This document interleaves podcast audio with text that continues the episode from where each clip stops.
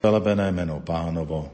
Od tohto času až na veky. Naša pomoc mene pánovom. Ktorý stvoril nebo i zem. Nech vás žehná všemohúci Boh, Otec i Syn i Duch Svetý. Amen.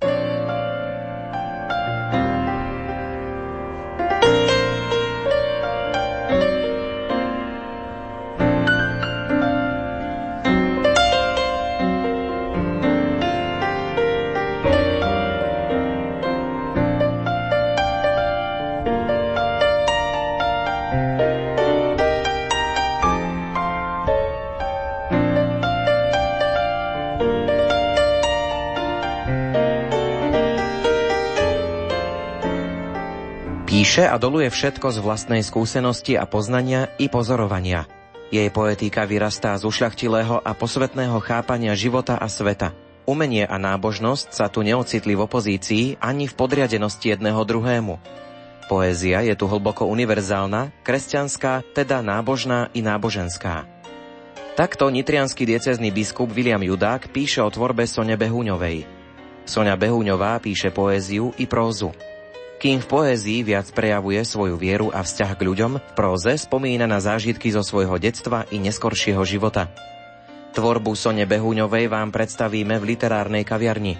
Príjemné počúvanie vám želajú hudobná dramaturgička Diana Rauchová, majster zvuku Marek Rimovci a redaktor Ondrej Rosík.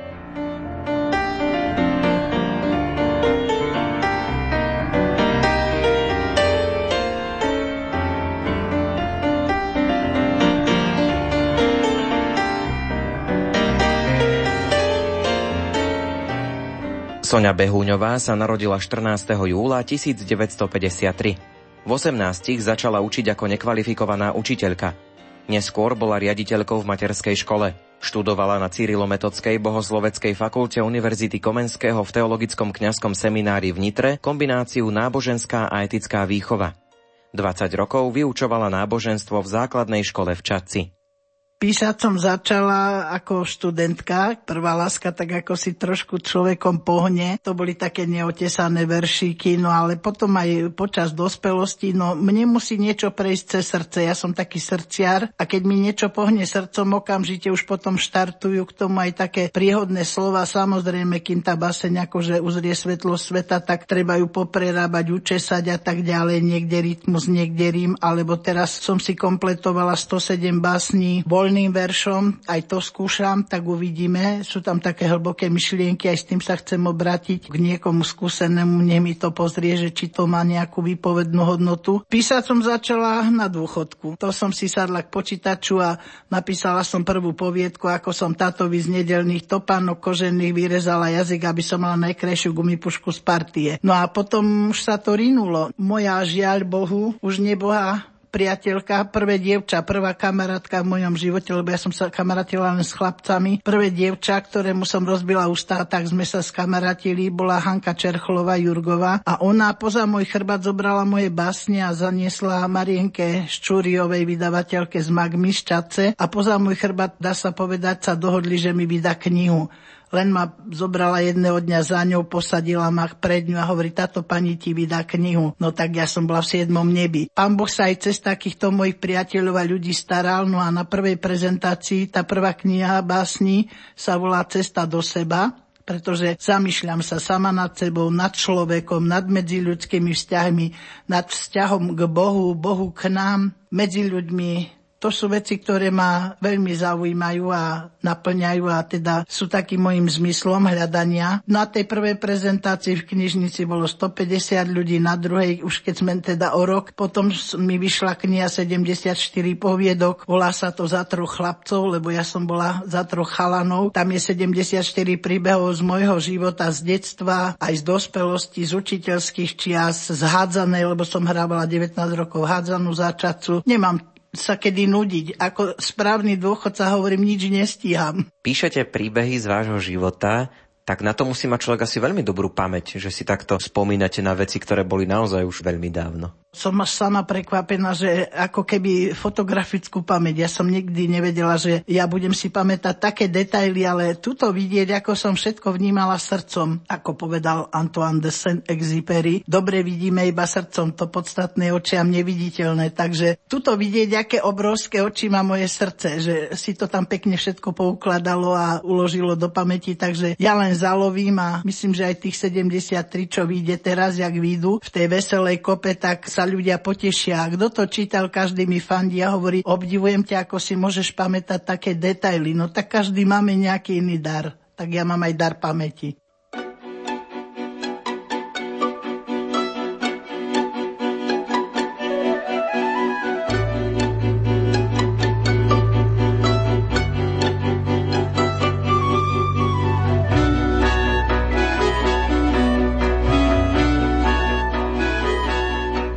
Zalistujme si teraz v zbierke poviedok Sone Behuňovej za troch chlapcov. Úryvok prečíta Janka Ondrejková.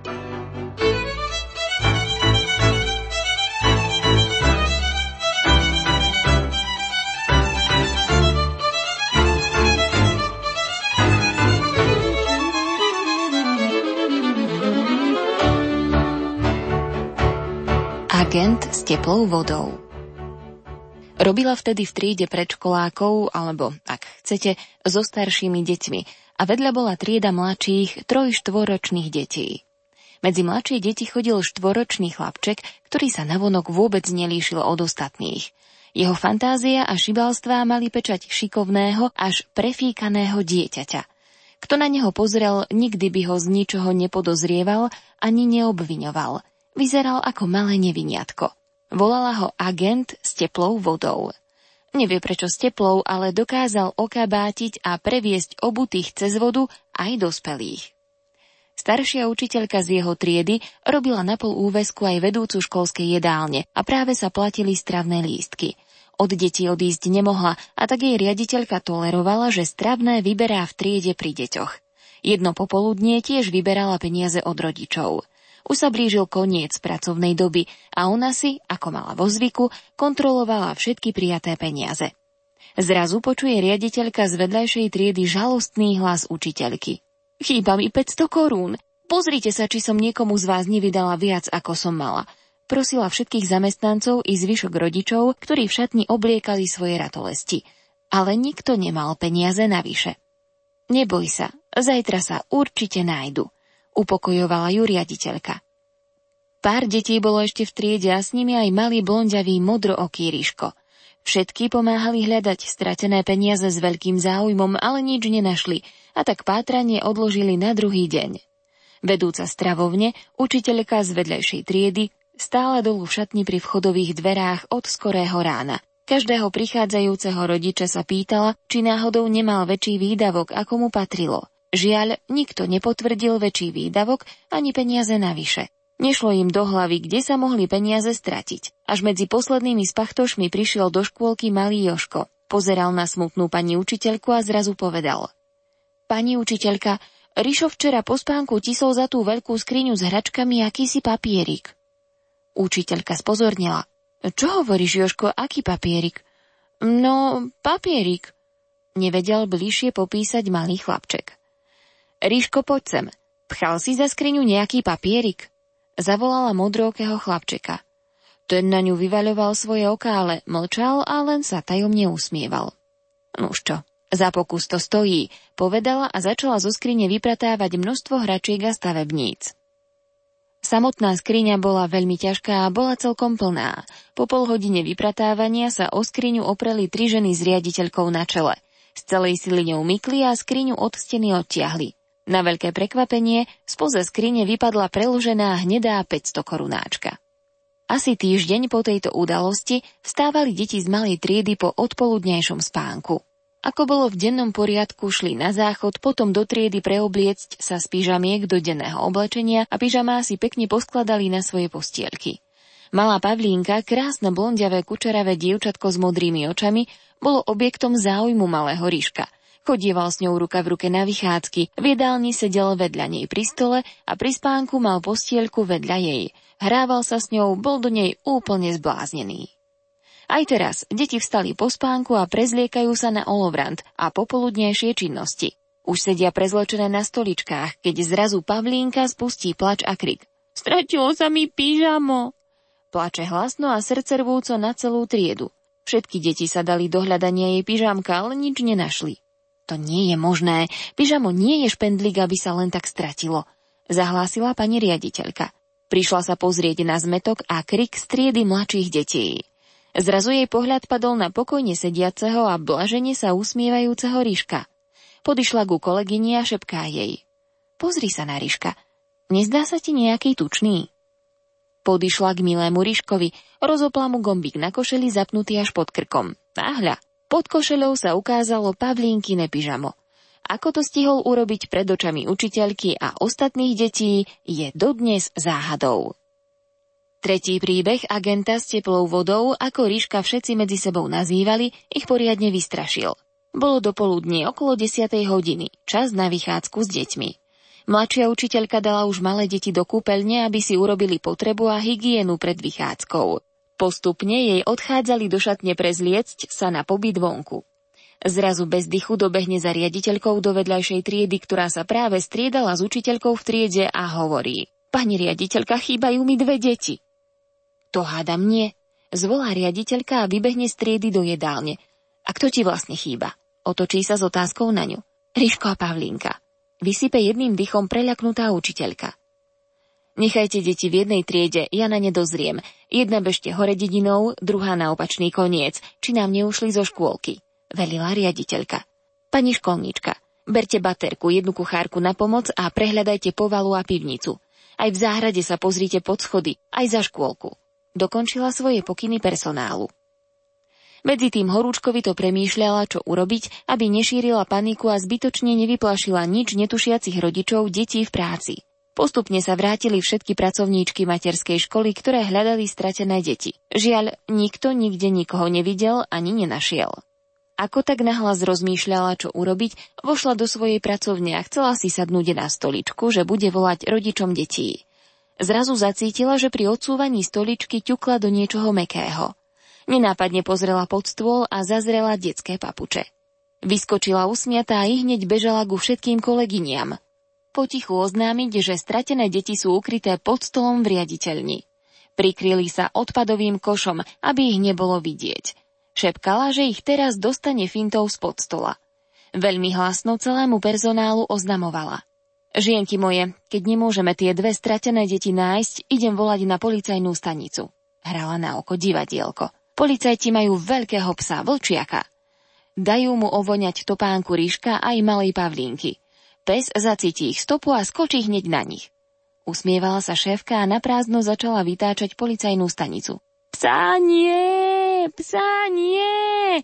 Zúfalo vyletelo spod stola v riaditeľni a vybehli odtiaľ obe ukryté deti tej rýchlosti prevrátili kôš so smeťami a skoro aj smejúcu sa riaditeľku. My sa psa bojíme, len psa nie! Plakali a prosíkali o dušu.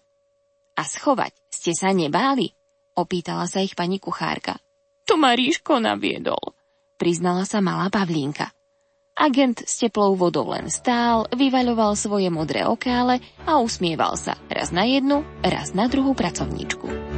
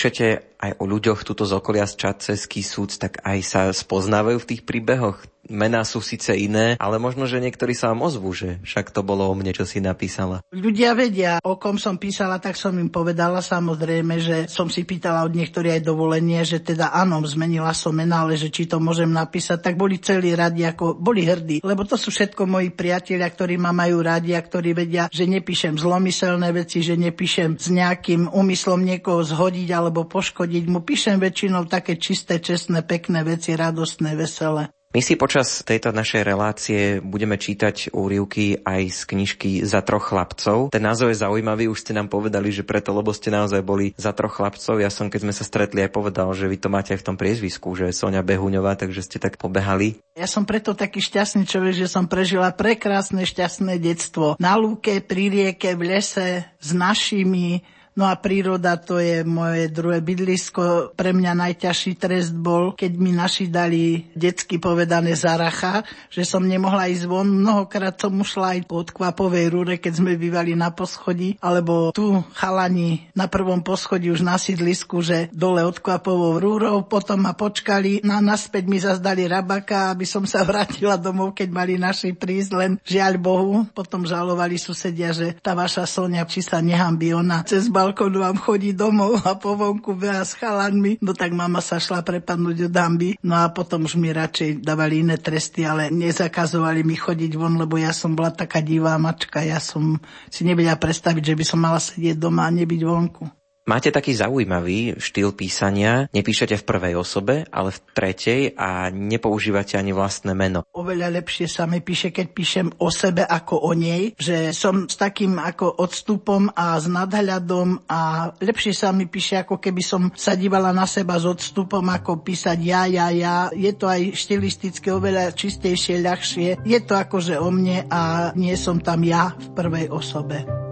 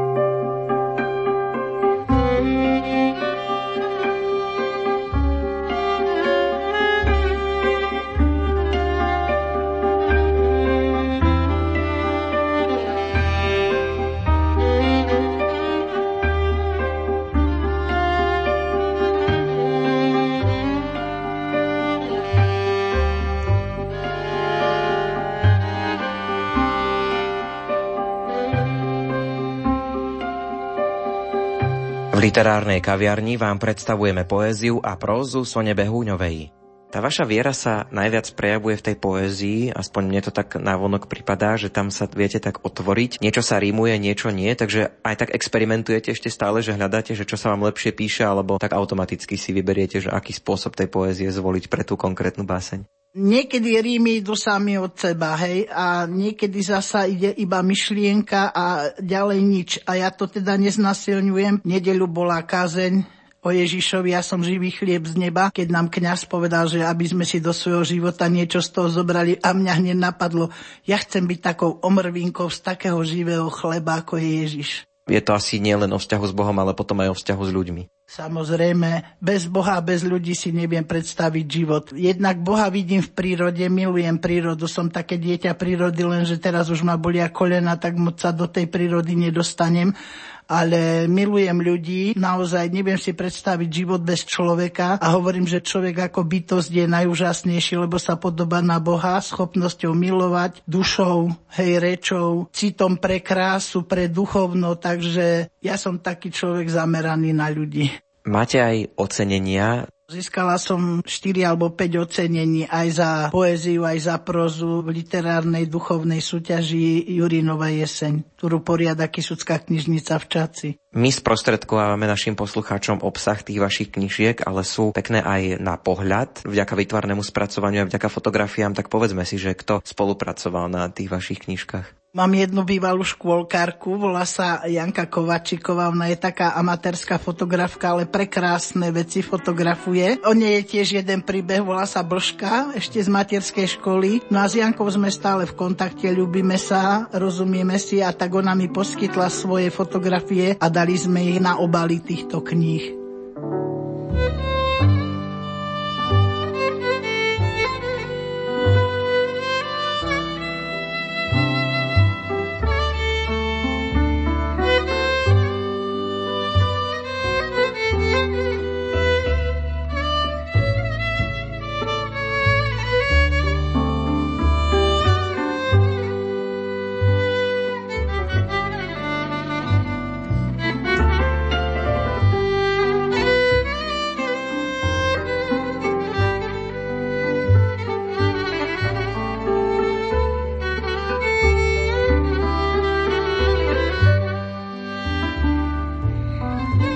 Básne zo zbierky Sone Behúňovej Cesta do seba interpretuje Adriana Ganžalová.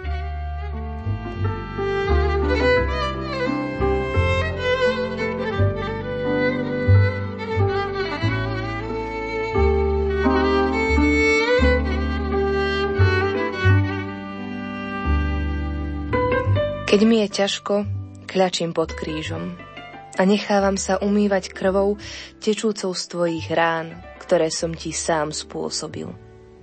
Tvoje mŕtve oči prebodávajú moje vnútro skrz naskrz a ja nemôžem svoje odtrhnúť od teba. Hovorím k tebe, pribitému na kríži. Viem, že ma počuješ, že ma vypočuješ, že mi odpustíš a neopustíš. Až tak si sa ponížil môj pane, že môžem s tebou hovoriť ako so seberovným, ako brat s bratom, ako s priateľom. Beda mi, lebo nemám čím odplatiť tvoju lásku, ani tvoj život, ktorý si obetoval za mňa. Jediné, na čo sa zmôžem, odpust mi z lásky, môj Bože.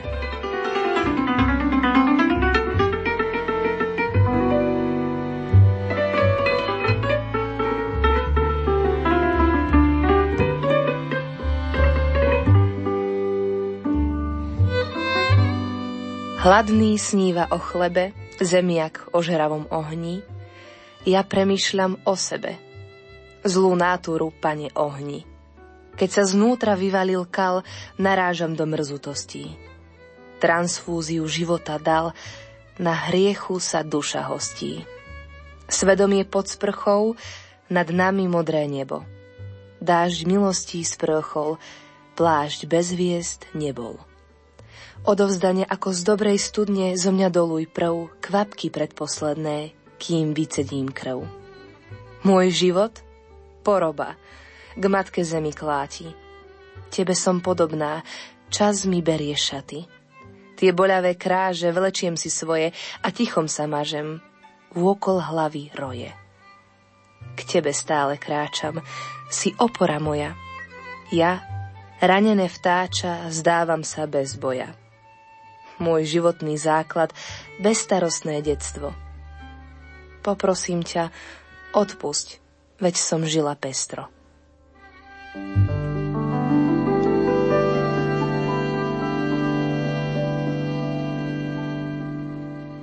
Ako vyzerá to písanie? Vám to hneď tak nabehne, že čo píšete, alebo niekedy sa aj trápite pri tom písaní? Nie, netrápim sa. To ja musím písať s pohodou. Keď to príde, príde. Keď napríklad napíšem iba dva verše, niekedy v noci dostanem nápad, myšlienku. Keď sa mi chce, stanem z postele, idem si ich napísať a potom ich nechám tak uležať aj na tom papieri nejaký čas a kým neprídu ďalšie k tomu. Niekedy sa dá, že sa napíše okamžite celá baseň, ale ja to neznásilňujem. To jednoducho je nahnutím mojho srdca na mnohých myšlienkových pochodoch, ale naozaj to sa tak vyrínie so mňa, to by som nikdy sa netrapila ani neznasilňovala. Bolo teraz obdobie, že som od januára nenapísala ani riadok a minule som začala písať príbej, poviedky a rojilo sa mi to v hlave jedna za druhou, takže nič násilím.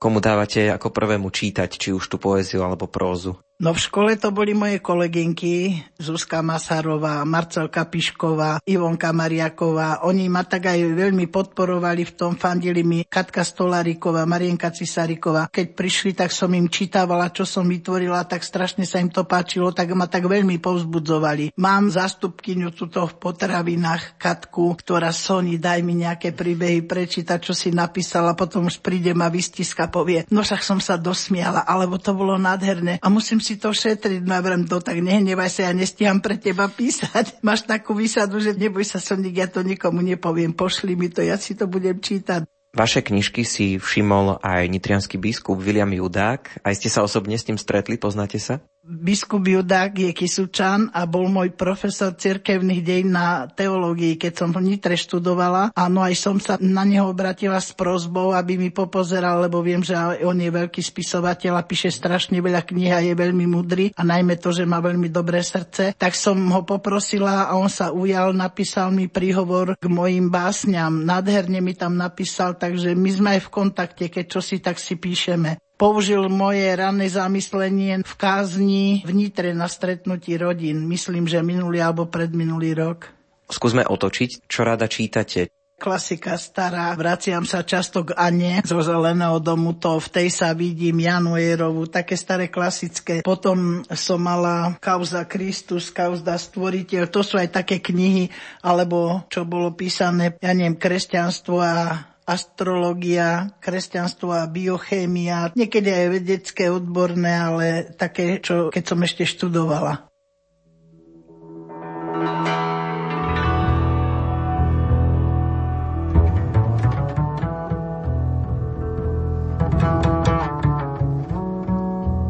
Dlho vo mne tmavé prázdno, pohár zloby preteká. Moja duša? Tá je hladnou, som bez prilby pretekár. Správam sa, Bože, na nič, orež ma ako vinič. Nie som ťa vôbec hodný, lenivý na nič hodník. Daj radosť, odpustenie, je navždy očistené. Večné dobro ožije, láska moja, adie.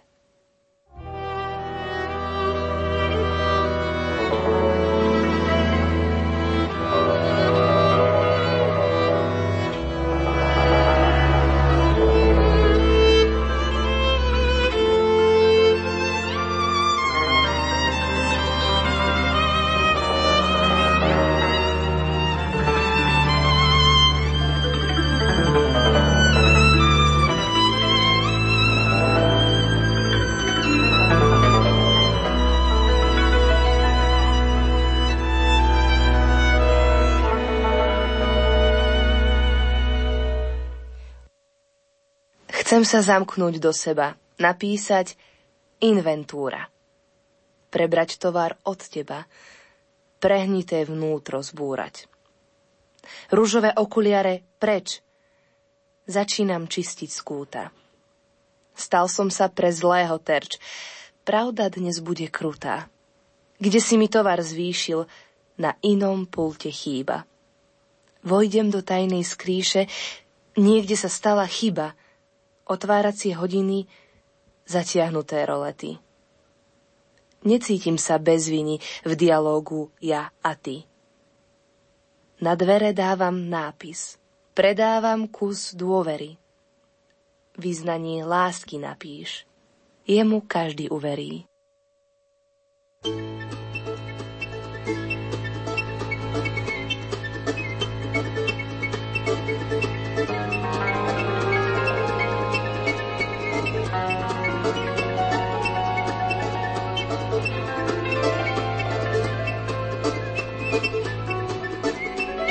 Sonia Behúňová už teraz pracuje na ďalších knihách. Na vydanie čaká kniha Márnotratná dcéra a tiež píše zbierku poviedok Veselá kopa. Jej doterajšiu tvorbu sme si predstavili v literárnej kaviarni. Za pozornosť vám ďakujú hudobná dramaturgička Diana Rauchová, majster zvuku Marek Rimóci a od mikrofónu sa lúči Ondrej Rosík. Do počutia.